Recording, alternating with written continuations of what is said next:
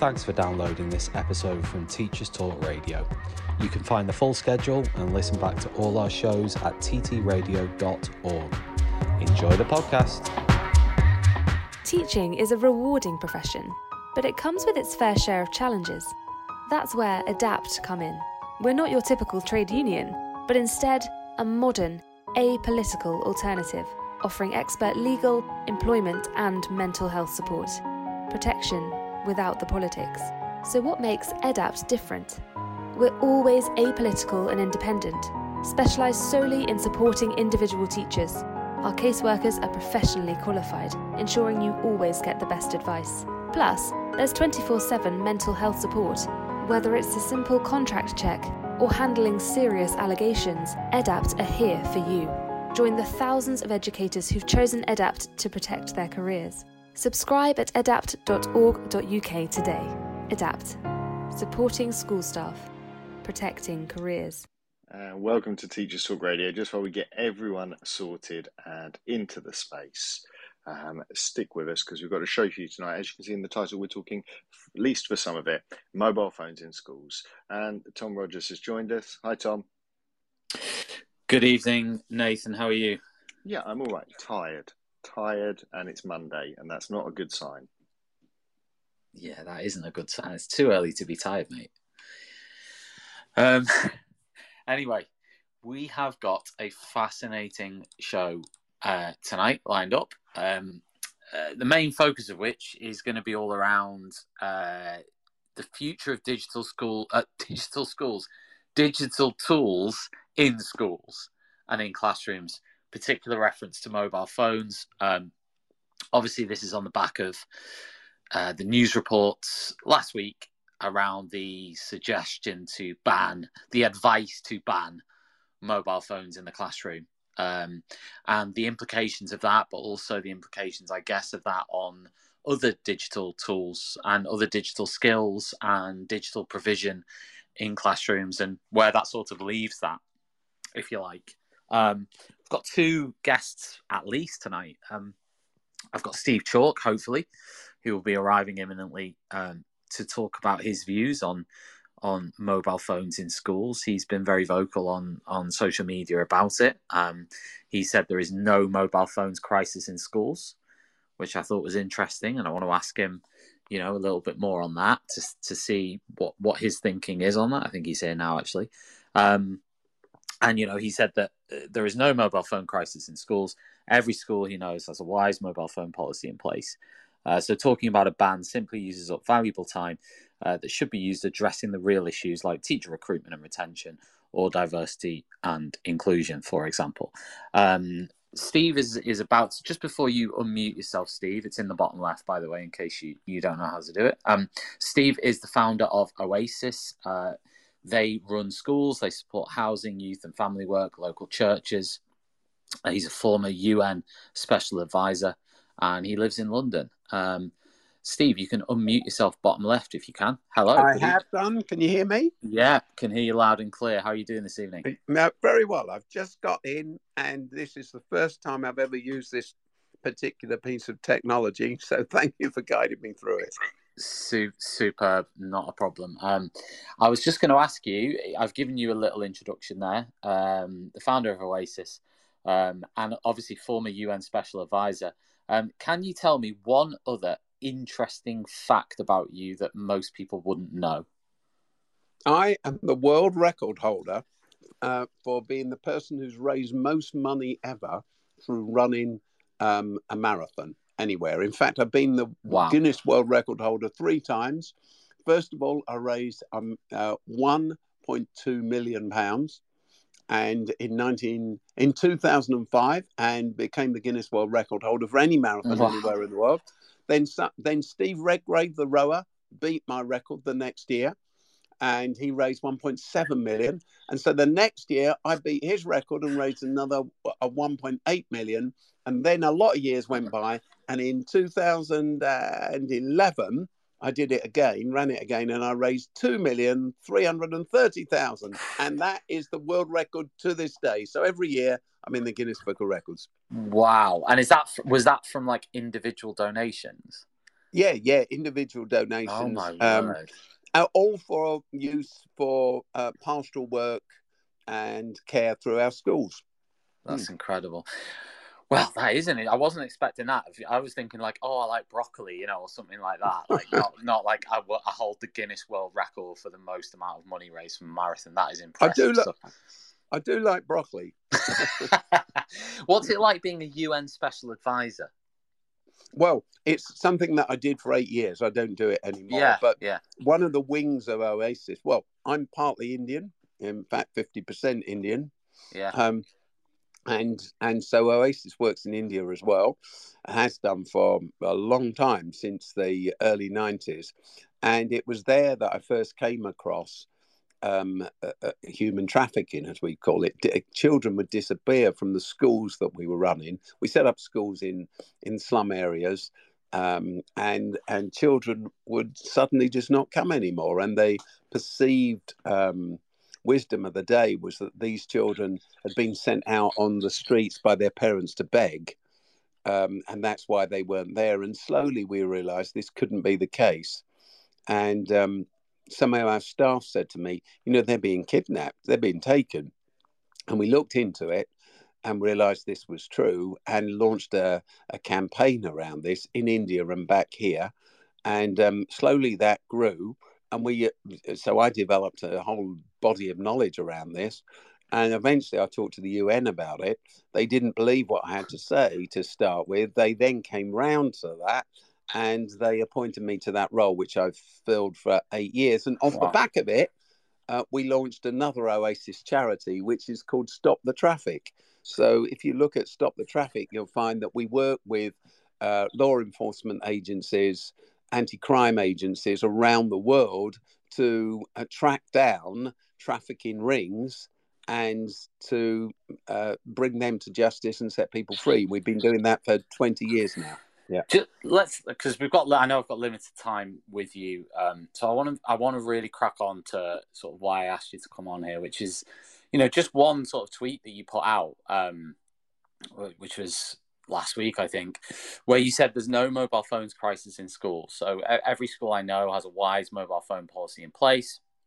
So talking about a ban simply uses up valuable time that should should be used addressing the real issues like teacher recruitment and retention or diversity and inclusion for instance i wondered Mhm. whether you could like expand on that and sort of tell me what your thinking is on that because i think there is- would be a lot of people particularly within education who would probably disagree and, and would say yeah there, Mm. there is a bit of a a sort of mobile i don't know if they call it a mobile phones crisis in schools but a massive mobile phones problem Mm. in schools so i i mean yeah can you can you expand on that there is no mobile phones crisis in schools Yeah, Well, I think where there is a problem, it's to do with a lack of leadership, uh, or clarity of leadership. So we got 54 schools, and they don't all have the same policy. Some of them are, um, uh, uh, well, some of them. Yeah, we don't like to use the word ban because that's um, that sounds penal, doesn't it? It's really talking to a young person about no, phones aren't going to be in lessons because um, it will disturb your learning in these ways, etc., etc., distract you. But it's clear and it's firm.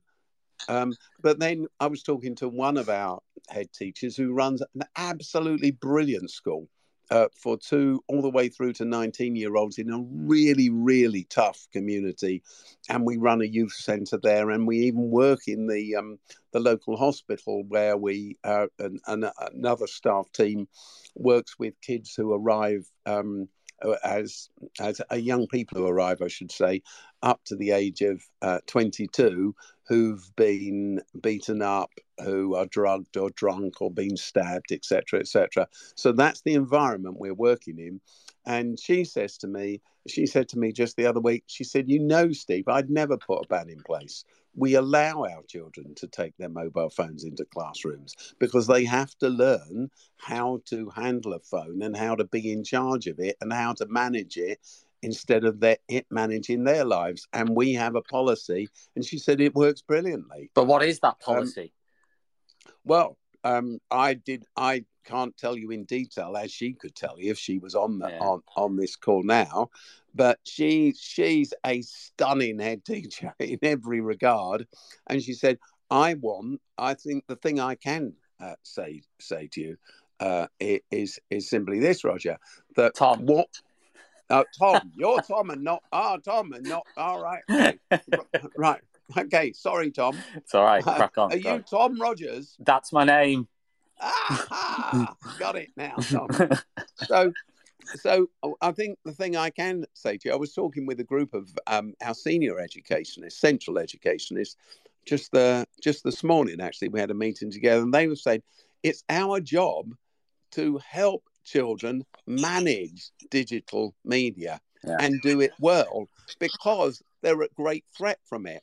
Uh, phones aren't wrongly used in schools, at least not in schools I know. And I'm not just speaking for Oasis schools. I'm interested. You uh, received, you know, feedback from teachers who said they see it differently because the massive response that I got from union leaders and from uh, senior head teachers across the country was thanks, Steve, for saying that. Thanks, Steve, for saying Did, was that. was that in? Yeah, was that in the replies or in sort of DMs? Yeah, or- yeah. In their replies, their tweets Yeah. to me, little emails to me. Yeah. I, you know, um, of course, I kn- I know some of the union leaders and senior Yeah. educationists around the country, and I didn't get one person who responded to me saying, "You don't know what you're talking Yeah. about. It's Yeah. out of control." So I think that our task, of course, is to equip young people to use digital technology because without that, they're not going to get very far in the workplace. And the abuse of digital technology happens outside school, not inside school. So you, you might ban your phones, and some of our, our senior leaders do. eh, To use your terminology, Tom, ban phones. They're just not used and left outside of a classroom. Hmm. But the point is, the minute they get out your front door, they're going to be back on those phones. So, what are we doing to prepare our young people for that world and to help them stay safe in that world?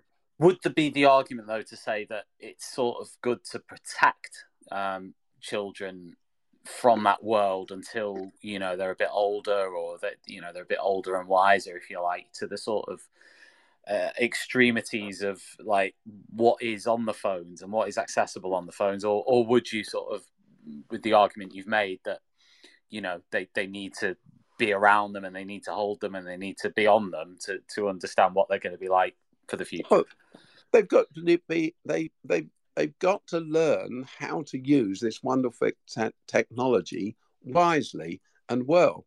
Hey, when when I went to school, there was no internet. Yeah. But I remember when I was in I was in primary school. Yeah. Because I remember when it happened. So perhaps I was in what we call year five or year six, eh, uh, probably year five. And I stood, it was a wet playtime because there was this old shed that we used to stand under. I mean, it's a huge shed. Um, it was a, you know, it's a covered play space, you know, effectively. And my friend in my year, John Dean, his name was, out of his pocket, he got the centerfold of um, of a porn magazine. Hmm. So these were lurid pictures of of of of of a, a woman's body, up close pictures of of um, you know parts of a woman's body, Yeah. And he stood around laughing about it, and everybody did. So you know, mobile technology is the current latest social media. The social media of the that day was just print, and what I needed was a moral framework in which to operate, which allowed me to understand what was good for me and good and bad for me, and what was what was honourable um, to a woman and what wasn't. And fortunately, that was given to me. What I'm saying is, you can't protect any child from digital media. What we should be doing is preparing them for a world that's full of digital media. I am not saying that that phones should be used in classrooms, you know, rampantly. I'm saying that every good school leader has a good policy in place, which will be bespoke to that school and that community. I mean, just to sort of throw in a few bits there, which I'd love you to, because that was really interesting, sort of what you what you said there, and I'd love for you to sort of respond to these. So Tom Bennett, who is obviously the the government's um, behaviour advisor, said um, some people say, "Oh, but most schools ban phones already." Not quite. Lots of them have policies, but many of them aren't enforced consistently. Lots of staff ignore it um, and that's an example of what I call a misbehavior policy when you have a rule uh, no one upholds. And then in sort of the replies to this, um, somebody said, you know, that doesn't match with my experience. Is there any data to back this up? And he said, I've no idea, but I'm, I've now been to about 800 schools in the UK, and that's my consistent experience. Um, and yeah, I, th- I think in the other comments, he, he you know, he's, he's made very clear that he does see mobile phones as a, as a, as a really sort of big issue.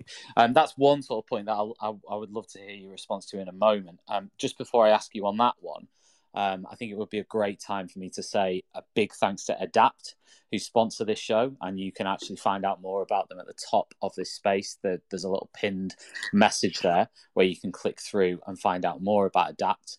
Um, they're not your typical union. They offer legal advice, 24 hour support for teachers, um, and you can find out more about them by visiting their website. And further to that, if you're interested in a subscription to Adapt, you can get 10% off a subscription, um, either annual or monthly, by using the code TTR annual or TTR monthly. Now, Steve, I also, apart from what Tom Bennett said, I also wanted to put to you uh, the findings from from some research on mobile phones. And in this particular research, which was done by somebody called Thornton and Company, um, mm-hmm. in a paper called Social Psychology, they found that the mere presence of a mobile phone in a room led to a 20% reduction in attention, concentration, and performance in tasks that were demanding and complex, ones that students had to think hard about. It found that students perform worse in these tasks, regardless of whether they could see their own phone nearby or someone else's. So, in other words, if a phone was on a desk but out of reach of the student, they would still perform worse. Given mm. the fact it's there, because they'd be thinking about using it, I presume. And the third point this reduction in performance was found to be true, regardless of the student's gender, age, how much they normally use their own phone, or how attached they said they felt to it. Related research found that there were wide ranging costs of excessive mobile phone use. Um, in you know in psychological research, there's been lots of things linking it to worse grades, linking it to higher levels of stress and anxiety and fear of missing out. You know how mm. how do you sort of respond to that research? Because based on what you said a few moments ago, you're broadly in favour of mobile phones maybe not in class, but certainly in and around school? I, I'm in favour of clear policies which help um, uh, young people deal with the fact that they live in a digital age and learn to handle their phones well, as much as I had to learn to handle print media well. I'm not suggesting for one minute that phone, uh, uh, students should you know, be sat there with their phone in the uh, phone on the desk and texting or WhatsApping or you know, uh, etc. Using Instagram, which I'm told I was told yesterday evening by a bunch of teenagers is now going out fashion. Uh, but I'm not suggesting any of that. And some of our schools do have a strict ban, but not all of them. And the one that you um, I mentioned, where a head teacher says to me, "I would never ban mobile phones," unbelievably, perhaps to, to you, Tom, in the light of all this research, is it's one of the best performing state schools in the country.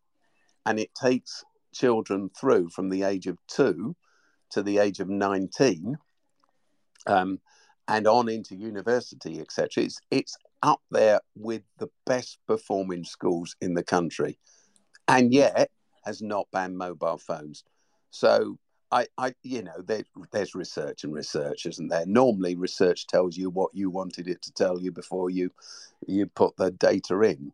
I'm, uh, I, I, I, I, I, I wouldn't believe everything you read in terms of data, but I do think that every school needs to have a clear policy. And if people are reporting back that there are policies in place that are, are not up, being upheld, then that's a failure of of leadership, isn't it, in that school Mm. and team? Yeah, no, I, under, I understand that, but I, I suppose what I'm getting at is, you know, I think you've either, you, it's sort of when it comes to mobile phones, I think it's either you're, you're sort of generally in favour of them being in classrooms and schools, or generally not in favour. Um, so I think from from what you're, I, you know, I don't want to put words in your mouth, but I think from what you're saying, you are generally in favour of, No, it. no, no, no, no. you- That is Okay. putting words in my mouth. You see, what I'm saying is that every child lives in a world where they have to handle digital technology. And surely a part of a 21st century education is not to put our head in the sand and say, well, we're just, we just leave that to someone else. You have to tackle this subject. Now, you may uh, say to children that in this school, phones will not be brought into a classroom, and I want you to leave them all at reception every morning and you pick them up on the way out. And some of our schools do that. Mm. Some of our schools do not choose that as a policy. Mm. It is incumbent on all of our schools that children are paying attention during lessons, but also that we are helping them to cope and handle and manage a world where the moment they get their phone back and they're wandering home, they can be bombarded by all sorts of messages. How are we giving them guidance to know how to deal with that? The thing that I've not said, uh, simply because it's not come up in the discussion yet, is that what we did as Oasis at the beginning of the lockdowns is we invested in 35,000 iPads. Okay. Um, we are told by Apple because we had 32,000 students and we bought iPads for many of the staff as well. Um, but we invested in those to use in the classroom and to take home. So it's a gift from Oasis to every child. It's not because we got extra money, by the way. We just get the same general annual grant as anyone else. It's about how you manage all that money. We believe that di- the digital aspect of education is very important. Mm. And by giving children a, um, an iPad, one, you can police it and control it. Two, everybody sees the same stuff. Three, they can continue learning at home, whether it's a lockdown or not, and use it every night as they do. And and and and it also gives you this link with their parents. So um, parents' evenings, we of course still do, but parents can talk to us through those iPads Mhm. on any and every day of the week, and and they can and they can see how their child is um, is progressing in any subject. So that's a good use of digital technology, but of course it means that you don't need to be using your phone in a lesson for digital learning because this iPad's sat there. But Steve, one thing I would say is, you know, yeah, I, I do totally understand the argument you're putting across. I really genuinely do, and I, I I do think that you know it is absolutely important that that children you know do have access to digital tools, etc. However, you know when you think about someone like Bill Gates, who is obviously you know a tech guru to the extent that neither of us will ever be, somebody who understands te- the technology that's being created, understands the importance of technology because his company is a technology company, um, in obviously Microsoft. He said that his children were not going to be allowed to own their own phone until the age of 14. Um, and he said, quote, we often set a time after which there is no screen time. And in their case, that helps them get to sleep at a reasonable hour. And he, he, he stopped them having access to a phone full stop until at least the Mm. age of 14. And then I think after that, he then limited and restricted access. Mm. But I mean, you're suggesting that's the wrong approach. No, what I'm suggesting is that not every parent is Bill Gates. so Yeah, So but that- surely that, that- matters. Surely it matters though that Bill Gates, as somebody who really truly understands digital technology and, and, and, and phones and the power of technology, surely it matters that someone as influential as him would say that. Of course, I'm sure that Bill Gates would also well, teach his children don't take drugs, don't hang about on street corners, don't get groomed, um, etc., etc. Don't smoke. I hope you Mm. teach them all of those things. What I'm saying is that's not the real world that we live in for many children. No, I mean, and, I- and so well, no, where do you I mean, start? do you the- start with where you want the world to be, or do you start with how the world is and the real lives that these children live? Oasis runs schools which are in uh, socio-economically deprived communities um, where um, there's there's huge threats uh, to, uh, in many cases, to their to their well-being and their safety in communities around them. I am not a- an advocate of mobile phones. Please let me say that again. I'm trying to say that in any way I can. Mm. What I'm saying is we have to deal with the world in which children live and prepare them for that. And I trust our head teachers, we're a team. Yeah. I trust each head teacher in each one of our schools to who all understand that to to have an appropriate policy in place. Some of them say all phones should be left in reception every morning and picked up at the end of the day. Not all of them choose to take that pathway. Yeah, I, I understand. I mean, uh, every school is going to be different. Every school in the country is going to be different on this. I suppose, from my perspective, I was interested in in your, you know, your sort of personal views and approach, which is coming across. By the way, I understand what you what you're sort of arguing for. I guess there would be those who would say, yeah, okay, Steve, we understand that you want the student that you want children to get used to the technology they're going to be exposed to, but Steve, you know, they might say. Uh, but what about TikTok? What about bullying on Snapchat? What about bullying?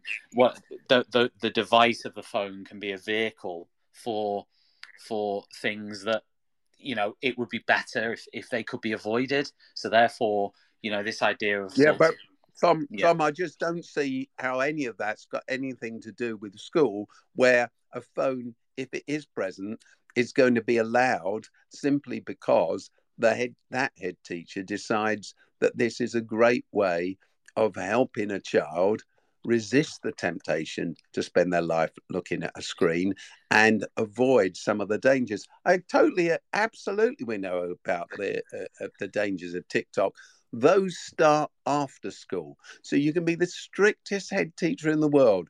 It's the moment you return the phone to the child that that happens. And I'm sure you understand that as clearly as I do. So I, I agree with everything you're saying, Mm. but that's nothing to do with a good, solid, um, transparent, and clear mobile phone policy in schools, which will vary. By the way, Yeah. I am told by my friends who are teachers' union leaders Yeah. that it's beyond the power of the Secretary of State It for is. Education to Yeah. insist on this anyway. So the whole argument becomes, you see, it's a, But I think- I think- load of piffle, yeah, no, it? but no, it, rather than it doesn't. It doesn't though because the- because as Right. you've said, there are some rather, but uh, as as you said, there are some people that you work alongside who who would say, "I don't think we want to ban phones. I think we want Hmm. uh, phones to be used in classrooms and and, and in Hmm. school." There, there are heads, there are people you work with who believe that, and I think, and, and you back those people. There are other people who would say that's the wrong thing to do. Yeah, that's Yeah, yeah. that's that's the debate I'm having. Is you know, and I'm Yeah, trying to ascertain that. I think what you're saying is you're happy with with that with that approach if that's what they want to do and i'm, I'm- saying that there are other people out there who would say that is not a good approach Yeah, yeah, and and that would be a debate, as I suppose I made made clear through what I've said amongst our head teachers. They Mm. will take different views. The thing is, are you going to try to centrally control all of this, or do you actually trust the people that you've asked to lead your schools? Um, Mm. And I think we're in a position where we trust those we've asked the lead to lead. And it's it's not just a head teacher, is it? It's a senior leadership team taking these decisions uh, together and monitoring a policy which, if they don't think is working, are likely to change that policy. The, the truth is, I'll say it again because it's the fundamental point. Everybody worries about TikTok and you know, etc. etc.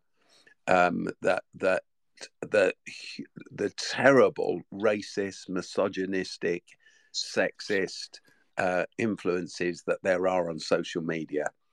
You do not protect a child from that by taking their phone away from them in a classroom, though many of our schools do. I disagree with that. protect child I, from I would, that. I would You- actually disagree with that. I think you hmm. protect them from that in that moment at that time. Of they- course you do, but it's not. It's not in. no one's go. No one's looking at Andrew Tate in a maths lesson. Well, They no, but not. sometimes And- they can be. and- if phones Well, are allowed, if phones well, then- are allowed in classrooms, as- Okay, as, you've so- said, then sometimes Hey. they can have a phone under the table and they might be watching an Andrew Tate. Hey, Tom, I, I- Tom, I don't know how many classrooms you go in, but if you're in your classroom, if you are a teacher, that's what's happening.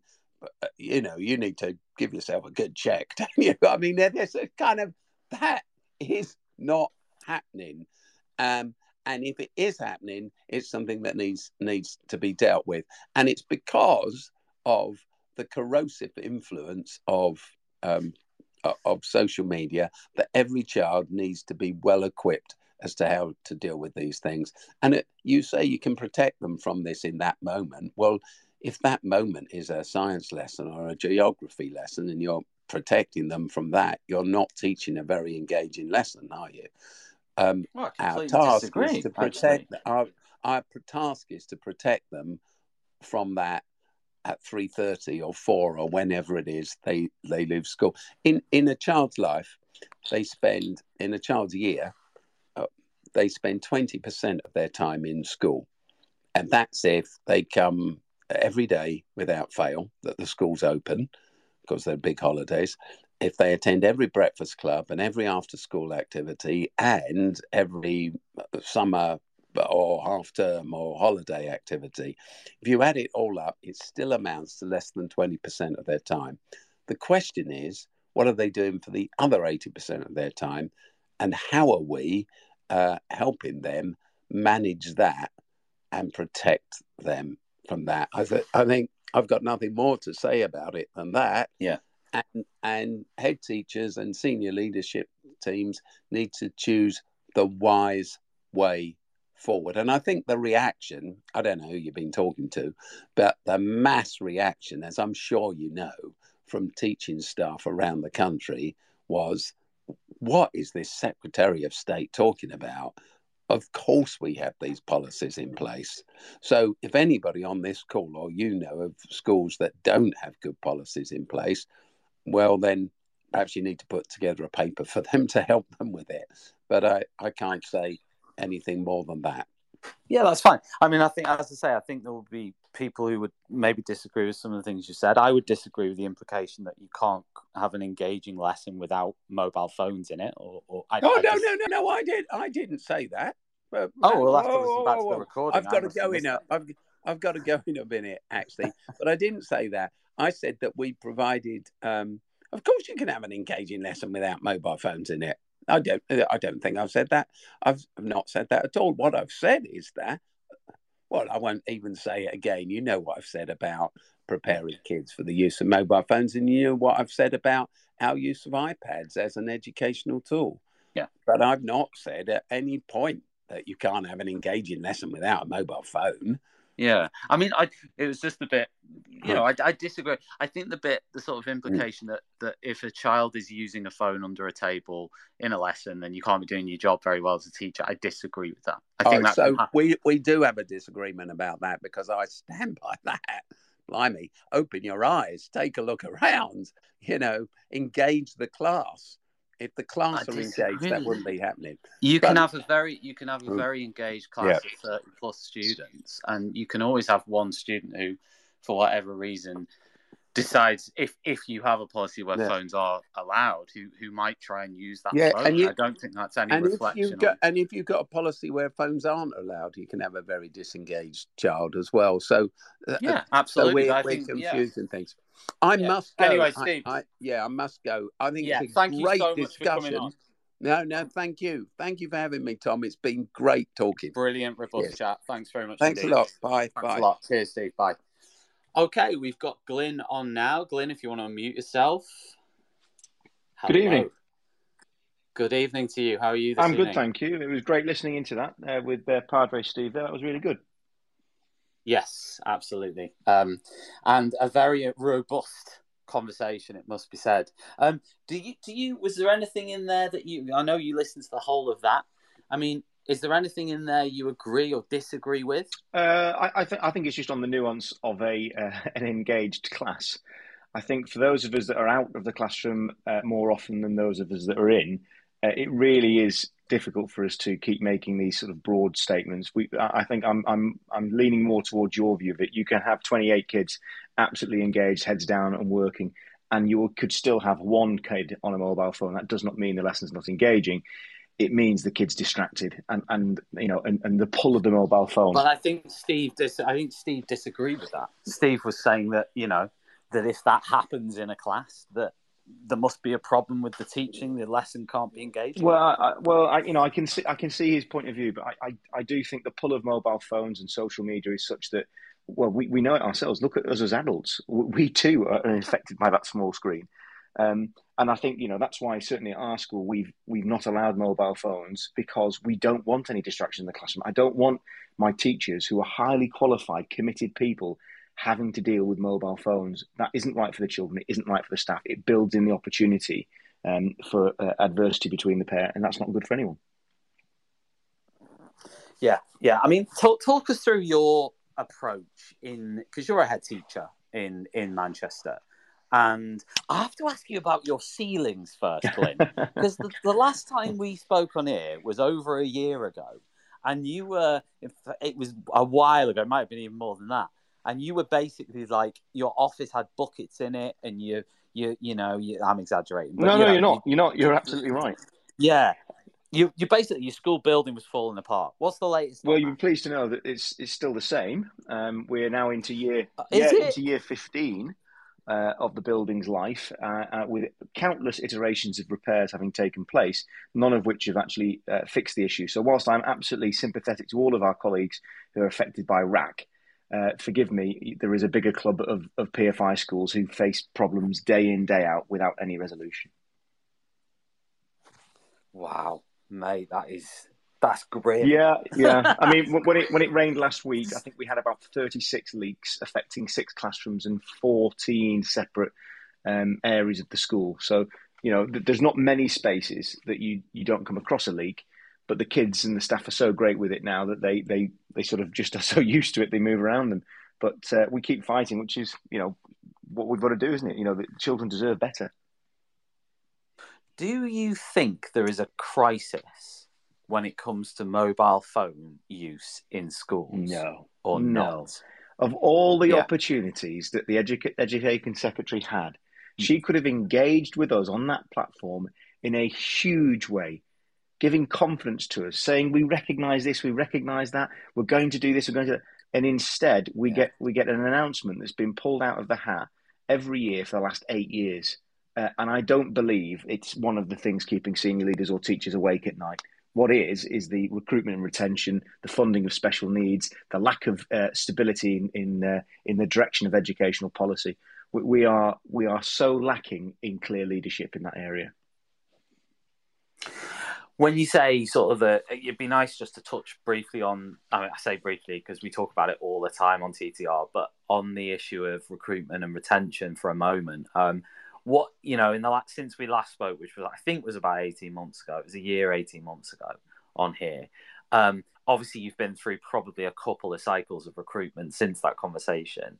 Is it as bleak as it has ever been? You know, what is your rate of application per teaching job that you advertise? So we've we've got some what I'd like to think are pretty good jobs out there. Uh, not just the standard sort of entry teacher level job, but jobs that come with responsibility and uh, uh, an opportunity. Um, uh, I've got an assistant head teacher post out at the moment um, for attendance, and I've had four applications, and two of them are internal. Normally, when I first became a senior leader, we'd be looking at 15 to 20. So I think I think there is a challenge, um, and I think we we are not yet seeing the full extent of that challenge. Mm. I mean, is there anything that's happened in the last two years that's given you hope when it comes to recruitment and retention? Oh, lots, lots. Or, um, yeah, yeah. Tell, I mean, I mean, f- firstly, you know, the, the, the, people who are leaving um, ITT courses now, they know what they're coming into. That's not bravery. That's courage. They, they, they are saying, yeah, I know it's bad. I know it's tough, but there's something about this job that means it's more than a job to me, and I want to go into that that sector and make a difference. That's that's fantastic. Equally, what gives me great hope is the fact that I think the education community is absolutely united on that that issue of things have to get better. For, for, for the government to have all four major teaching unions aligned on recruitment and retention says how vastly wrong we are at the moment. Uh, and therefore, there must be hope that better things will come. Because if we don't share that that belief, if we don't really believe that one man or one woman with an idea can change the world, then then we are promoting the idea that our young people will face adversity and it will get worse than. And I don't believe that's the right message. Hmm. Let's move on to, to the mobile phone thing because that was a really interesting discussion with Steve. Because I want to broaden it out as well into sort of digital tools as well and, and how you see them. So in in your school, you're obviously a head teacher. Um, you know, what's your policy? Well, I want to ask you twofold. Number one, what is your policy on mobile phones? And number two, what is your general view on mobile phones? So, our, our policy, which has been in existence for over 10 years now, is that they're not to be seen or heard in school. Uh, if they are, we want a no conflict resolution for that issue, and therefore, uh, if they are seen or heard, 99% of the time, the child will hand over the phone it gets taken to a secure safe in, in the school and it's handed back to the child at the end of the school day, and that's the end of the matter. Uh, if they refuse, that is escalated and there's a sanction, and parents are called because we want no disruption to learning. However, we acknowledge, though, that there is a time and a place when children need to use mobile phones as part of a learning opportunity. But we program that in, as we would do when you program in other activities like, you know, taking to the swimming pool. You know, the, it, it should not be so unclear or grey for the young people that they, they feel as though they've been led down the, the, the, garden path. But equally, it shouldn't be so out of sight that they don't understand the risks and dangers uh, involved in such devices. But it has to be well managed. So, do you have specific time or curriculum time where the students have their phones? Yeah, yeah, that... we, we have uh, events across the year. Uh, and they're well publicised events to make sure that parents and students understand what it is. But uh, equally, you know, I, I have to be upfront as well, as well and say that not every child has a mobile phone. Let, us be frank. I know it's easy for society to say that they do, but but many of them don't. Many parents now actually are seeing that, the benefits of their child not having a super duper um, uh, smartphone. They might have a mobile phone for answering calls, but nothing else. And so, what we've got to try and balance is the fact that many schools do have ICT rich environments. You can teach online safety and mobile phone safety without having a mobile phone because you know let's be honest there is more than just the apple iphone. There are many many different versions of phones uh, and we don't teach children all the to, to use all those different phones. We teach them about the principles of how to use it safely uh, and we do use curriculum time for that. By the way, um, this is a wonderful conversation, and we're going to dig deeper into it. But um, if anybody else wants to join in in the conversation, you can just click the little icon in the bottom left hand side, the little blue icon, um, click that uh, to request to speak. So if you have a view on sort of mobile phones in schools, in classrooms, and you know, do you think they should be sort of banned outright, even though government can't do that? If they could do it, would you be a supporter of that, or would you be saying, as sort of Steve uh, was saying, that it should be down to individual heads and actually, you know, um, he was saying he knows successful schools where there are, you know, it's just a blanket you are allowed phones um, in in sort of in the school type thing.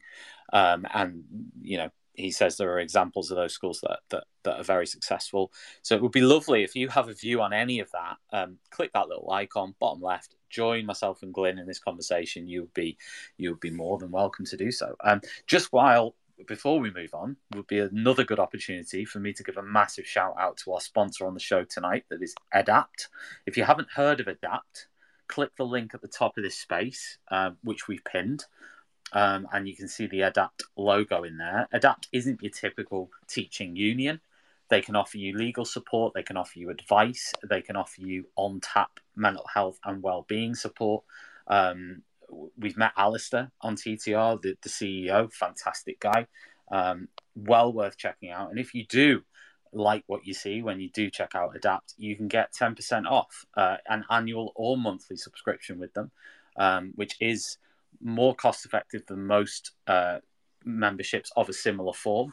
Uh, 10% off just use the code TTR annual or TTR monthly to take advantage of that. As I say, it's pinned at the top of the space if you want to find out more.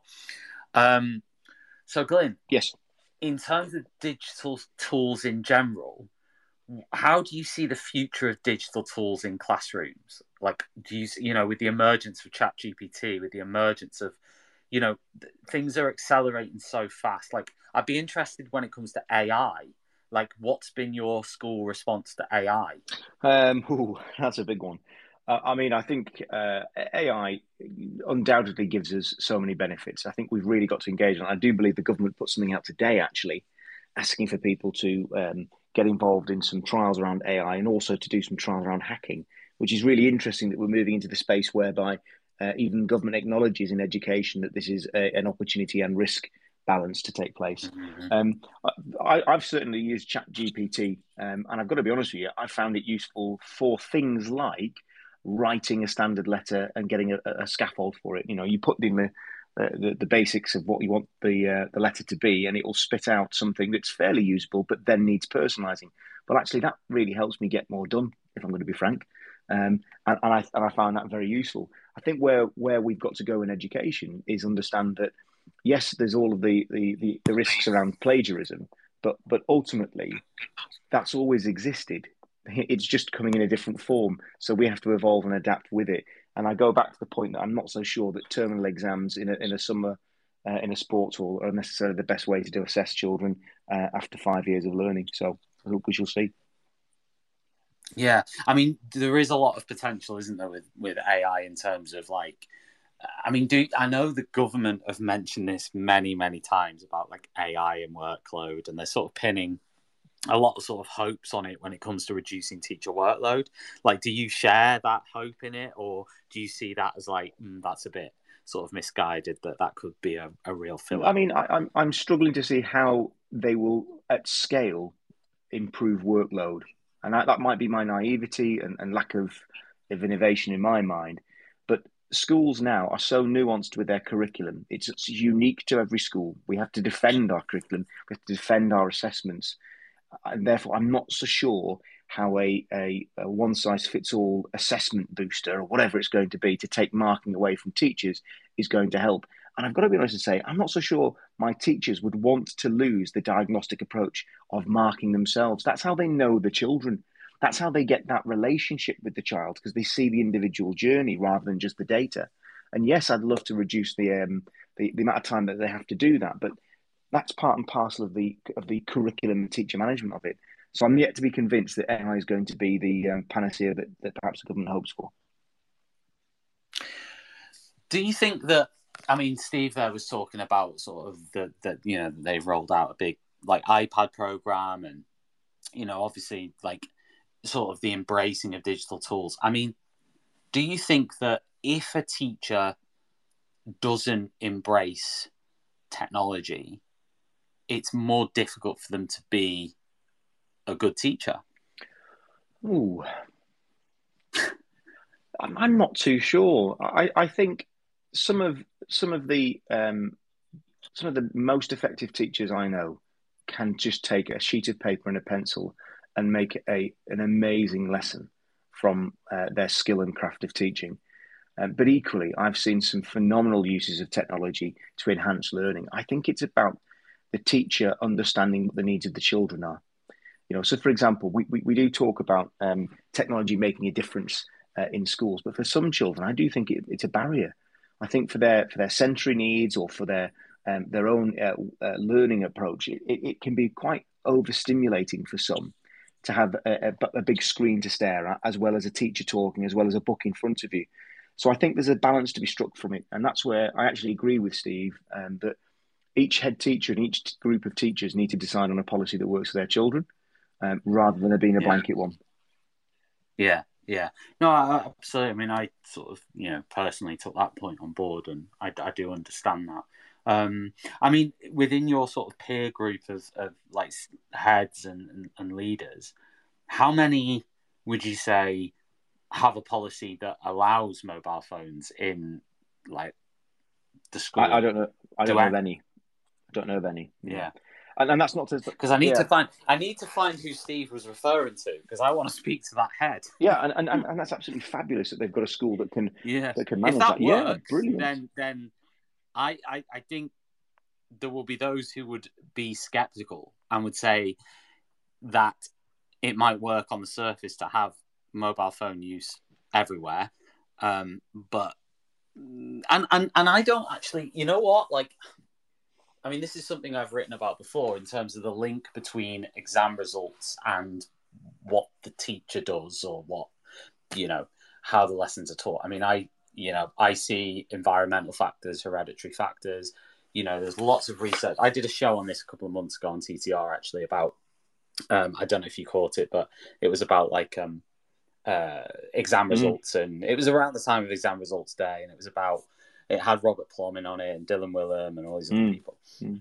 And the big thing that came out of that for me, it just reaffirmed my sort of views that, you know, we do attach probably a lot of weight to the link between teacher quality and student exam results. Now, we could easily do the same thing when it comes to phones. Like, I don't believe that having a school where lots and lots of mobile phones are around would necessarily, you know, uh, like if you've got smart, you know, like children with high attainment in the school like i don't believe that having phones in it would would suddenly result in like a 50% fall in, in exam results like i don't believe that i just think like if anything it might help some it might not help others the bit i would worry about is more on this on the behavior side and more on the on the pastoral side of what they're accessing on the phones when they have access to them and yeah, and how that is controlled and yeah, moderated. I don't know, but maybe that's just me being really paranoid and worried. No, I, th- I think I think you, you're probably right, and I think that's where I come at it from. Really, is is when, when my staff come into work every day, they they really should just be teaching. You know that that's what the job title is, teacher, and yet they deal with a plethora of other issues so brilliantly. But there are some issues that if I could, I'd love to remove, and mobile phones was one of them the, the impact of mobile phones. Now, that's not to say that the pastoral team daily don't have to have conversations with young people about what they put online uh, about another young person, because we, we live in a very fast and fluid environment, and particularly today, that's been really, really difficult. You know, um, 33% of my community is, is British Muslim, uh, and and they're hurting today as much as some of our our, our, our, children from other faiths as well, from what's going on in the world. Mm. And they want to share that hurt via social media, which then brings yeah. in all of those other problems. And I need to help them see and equip them with the ability of sharing that hurt and those concerns and that want of, of care for those individuals facing such challenges in a way that doesn't result in them being hurt too.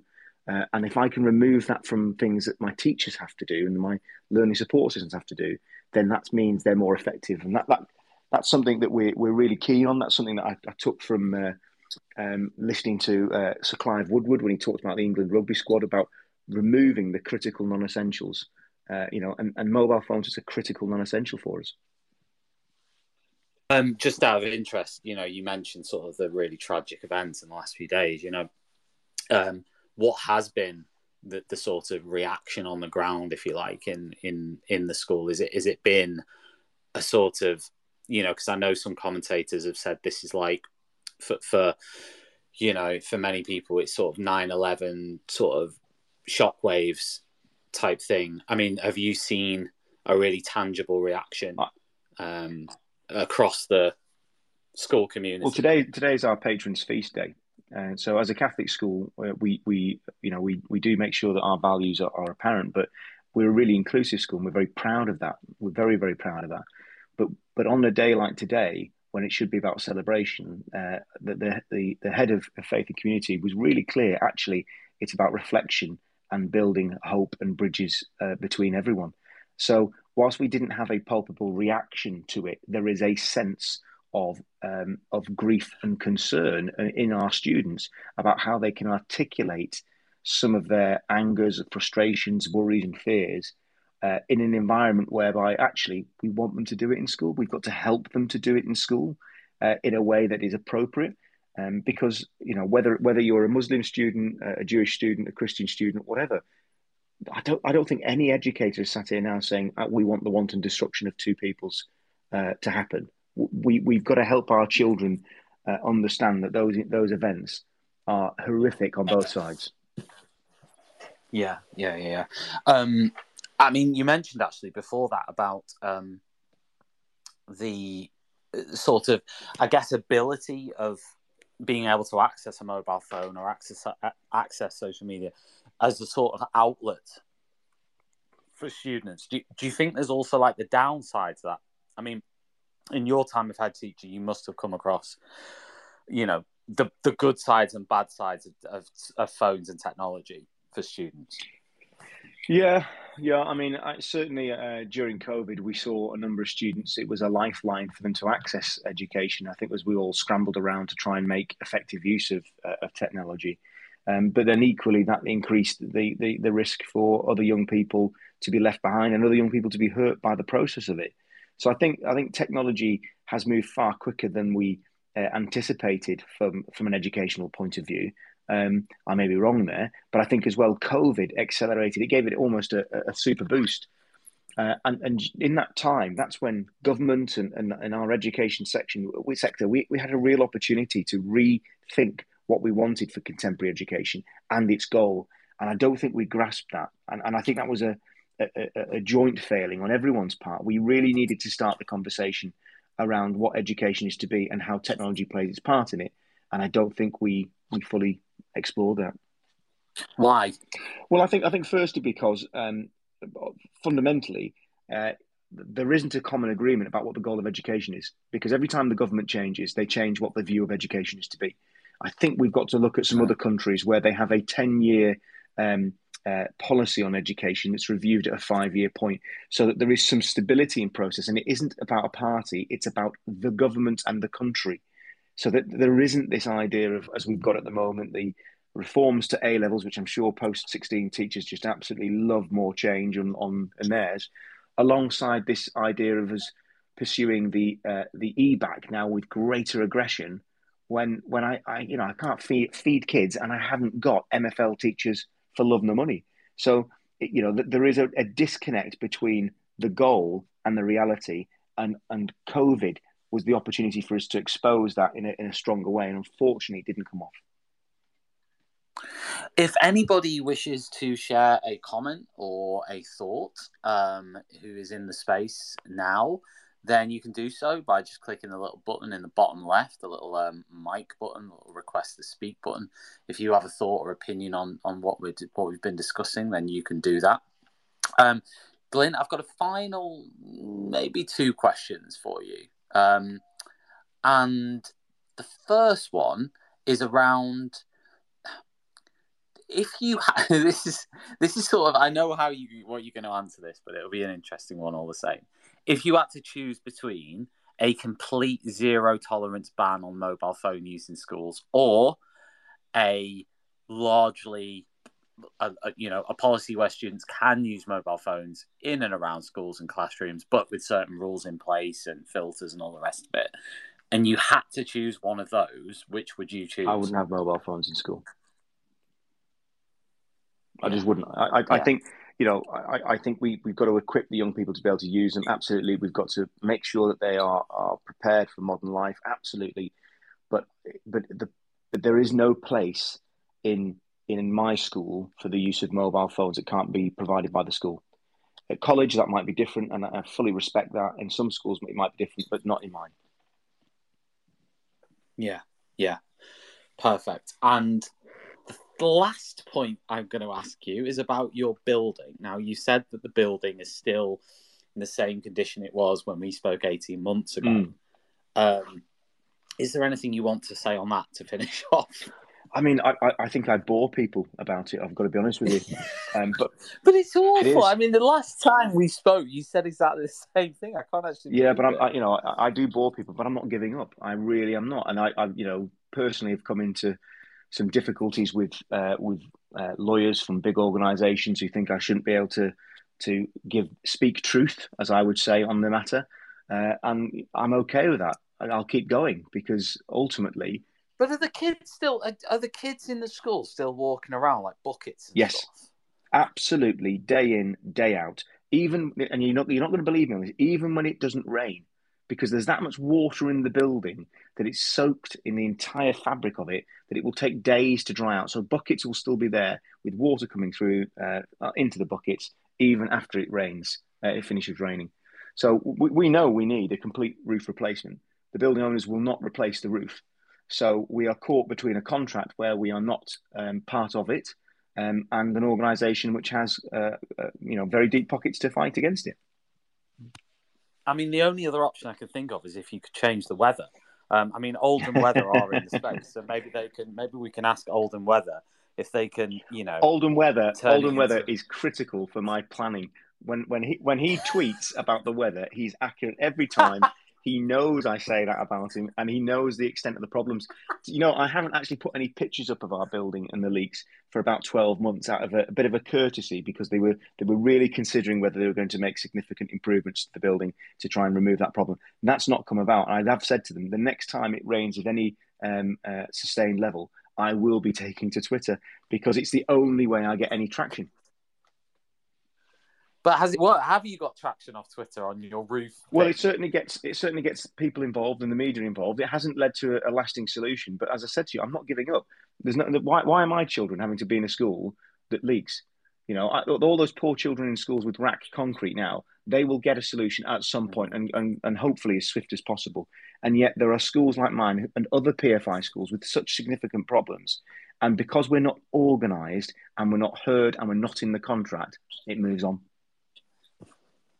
Glynn, it's been an absolute pleasure. Thanks ever so much for, for joining me again, um, as always. No problem at all. Kate, take care. Even though I couldn't actually believe it was that long ago the last time we spoke, but it was. It was quite a while ago. So thank you very right. much. God bless. And speak to you again. Cheers. Goodbye.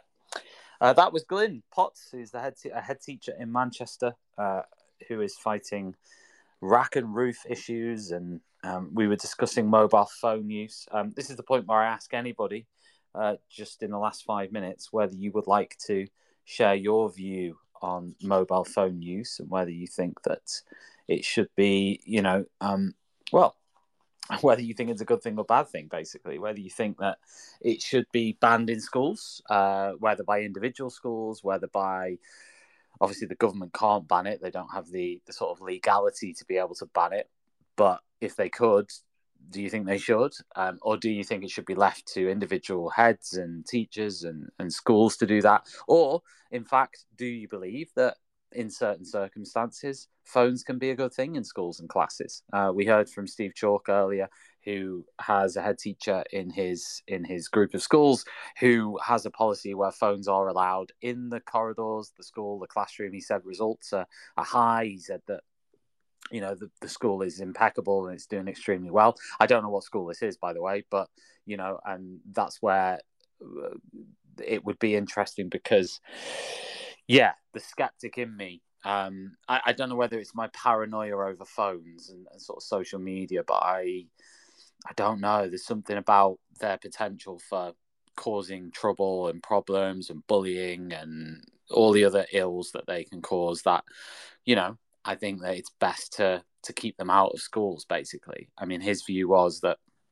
it's good to get students used to phones and you know the use of phones it's good for them to handle them it's good them, for them to see what they're capable of that is the real world that they're going to be exposed to but i do wonder you know the counter to that would be is it better for us to protect uh, the children up, up to the age of whatever it may be 16 18 maybe even beyond I don't think so. But 16 or 18, is it better to protect uh, children and students from, you know, from the dangers of technology and, and the sort of pervading influence of social media and all the rest of it. You know, is it better to create a bubble away from that technology that will be the school, or is it in fact letting those children down by not integrating that into school life?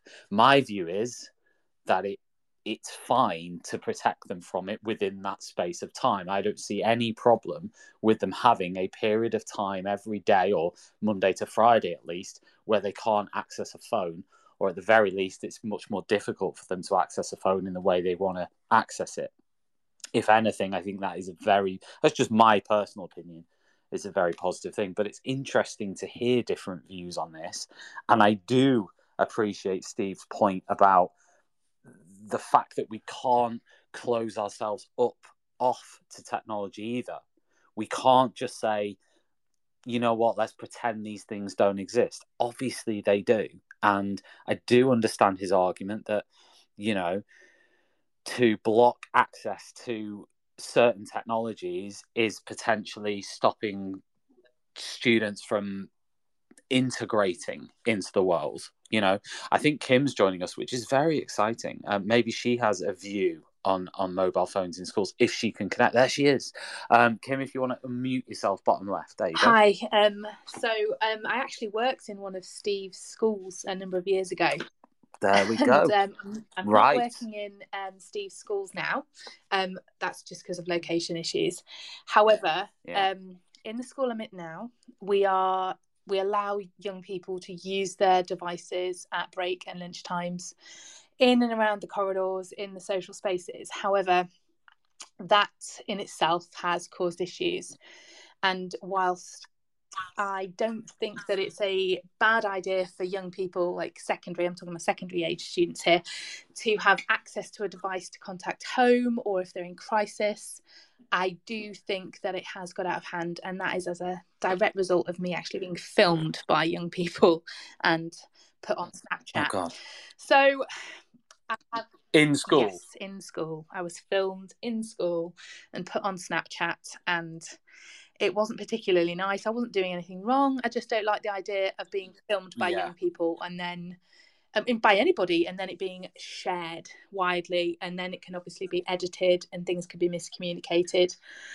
So, personally, Yeah. and I also come from a bit of a unique perspective that my husband's actually a police officer and he is having to deal with the fallout of young people actually using phones in school, things being spread, etc. I think it's gone too far. Yeah. And whilst I don't, I'm going to say I don't like our government, I don't think it'd be a bad thing to potentially ban them in the school and obviously have an opportunity for them to use it if necessary. I, I just, I mean, Kim, I don't know if you heard the chat. I think you Yeah. joined maybe 20 minutes ago, but with the chat with Steve, he was saying, I mean, he said this in his tweet. He, he didn't, doesn't believe there's a crisis with mobile phones in schools. He thinks this is a smokescreen to, de- uh, uh, to sort of detract from other Yeah. issues. I'm not so sure about that. I, I think that, I know Glynn, I don't know if Glynn's still there, but Glynn was sort of saying that, you know, that um, uh, he doesn't think, he, he agrees with Steve basically. He doesn't think there's a, there's a there's a crisis um, of mobile phone use. But I do think in I do think there are lots of issues that are under the surface Yes. here. I think that uh, what what what what's interesting is adults don't know the half of what kids smartwatches. Smartwatches is a great Yep. example, right? How many adults understand and know that children might have a smartwatch going on? Mhm. in, in class. You know, probably not that Yeah. many. Um, well, I say not that many. A proportion won't have any concept of that, and even the ones that do might not have the concept of how it might work or what a student might be able to do with it or whatever. Yeah. right? So there is that sort of thing. Is is that sort of underworld thing? And then, you know, as an example, just today, uh, about half four. No, it was later than that. It was about half five. I went for a wander um, near where I live, and there was a group of 50 kids sort of next to the park. Now, um, I was with my girlfriend, and obviously it was sort of a bit, you know, I think maybe a bit intimidating, you know, and a bit, yeah, it's a little bit of that, but it was fine, it's fine. But my my sort of point would be is it without social media and phones, Yeah. would they have been able to organise that meeting? no. Yeah, I'm thinking back. I'm just thinking back to my primary school and Yeah. secondary school days now. Like, even if you said to people on the way out of school, "Meet me at five o'clock by wherever," most people just wouldn't turn up. Whereas now it's like they can, you know, it's it's so much more connected. Yeah. And yeah, and I just wonder, I just like I say, yeah, go on. I just feel that I've worked in a number. I I've, I tend to work or I choose places that have quite like unique socioeconomic, like diverse backgrounds. And in an inner city lead school that I was in for a few years until the pandemic, it was a blanket, no phones, just a blanket. Now, again, I'm not going to get into maths, etc. However, that blanket policy of no phones meant that young people were engaging with each other at break and lunch times. They were doing extracurricular clubs. They were so creative. There was very, very few um, incidences of um, like Mm. instances of young people getting filmed, teachers, etc. Because it was just a zero tolerance approach. And as a result, I don't know whether there is a link there, and it could be a smokescreen, etc. However, in comparison to Mm. the school that was next door, we were outperforming them with the same young people, and it's it's a concern that there's a distraction there, and I do think the mobile phone thing could potentially be a smokescreen for something bigger that's going on in our world, etc. But as the debate goes itself, it, you know, we we can't ignore the fact that they are a distraction. I mean, as, as I sit with you right now, I have my iPad, my MacBook, my mobile phone on in my face. And Mm. those devices alone are all running different things. I've got a work PowerPoint in front of me. I've got a book on my, on my iPad, and I'm listening to you on my phone. And if that's Mm. me as an adult and an educated adult, what what Mm. is what are other? I mean, I'm consuming things that are you know that I need. They're consuming things that um just Yeah. so it's just how far do we take? Well, this is it, and this is where you know, this is where sort of I, I sort of pitched that to Steve is that you know that um, it's all well and good to sort of presume and there there are certain I don't know there is that sort of presumption sometimes that you know that all the students want to use mobile phones to learn or to do something vaguely constructive even whereas you know the reality is that that there is a lot probably a large proportion of i mean i don't know I, i'm just talking anecdotally here, right? I don't even know. Maybe most students are actually you know going down wikipedia like holes like i sometimes do for like an hour and a half and actually you know just sort of reading stuff but i just get the feeling is it tiktok is it snapchat is Well- it you know stuff that's just rubbish basically? I've got a ten-year-old, and she has a device because I share custody with my ex-husband, so so that we can con- contact each other. She doesn't have social media per se, but she's allowed access to an app called CapCut, and she makes stupid little silly viral videos with ridiculous audios on them. And whilst I can see and hear and access everything, if that's what my ten-year-old is doing, I'm like, it baffles me what the rest of the young people out there are doing. And she's 10 and doesn't have access to social media. So imagine if she did, what would she get then? And yeah, so it's a funny one. It's a, it's a, yeah, it's.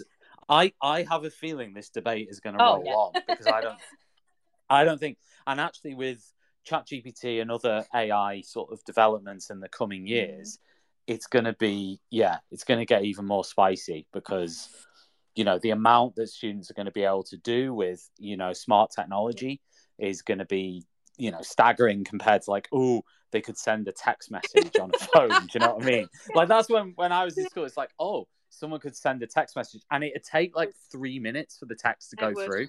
So you'd you'd even have to wait for like three minutes to then send it back, and that'd take three minutes. Do you know what I mean? So actually, there wasn't as much threat there of sort of, you know, being able to communicate in the way they can now, or opportunity, as some people may pitch it. I pitched it as a threat there. That was wrong. Some people may see that as an opportunity. That level of connectivity. It's an interesting debate. It's going to roll on. Kim, thanks very much thank um, for calling. It's really good. Thank you.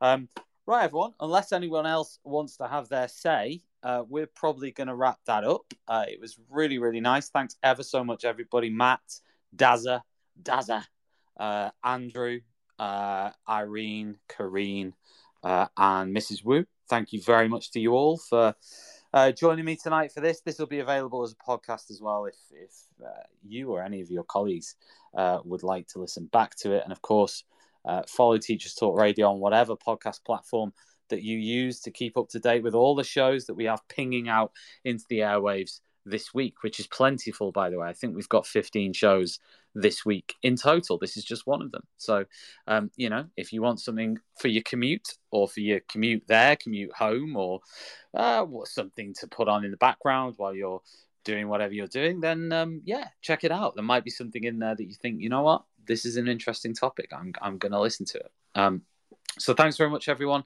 Thanks again to Nathan as well for administrating this space, and we will see you all soon. You've been listening to Teachers Talk Radio. Tune in live and listen back at ttradio.org. We look forward to hearing from you next time on Teachers Talk Radio.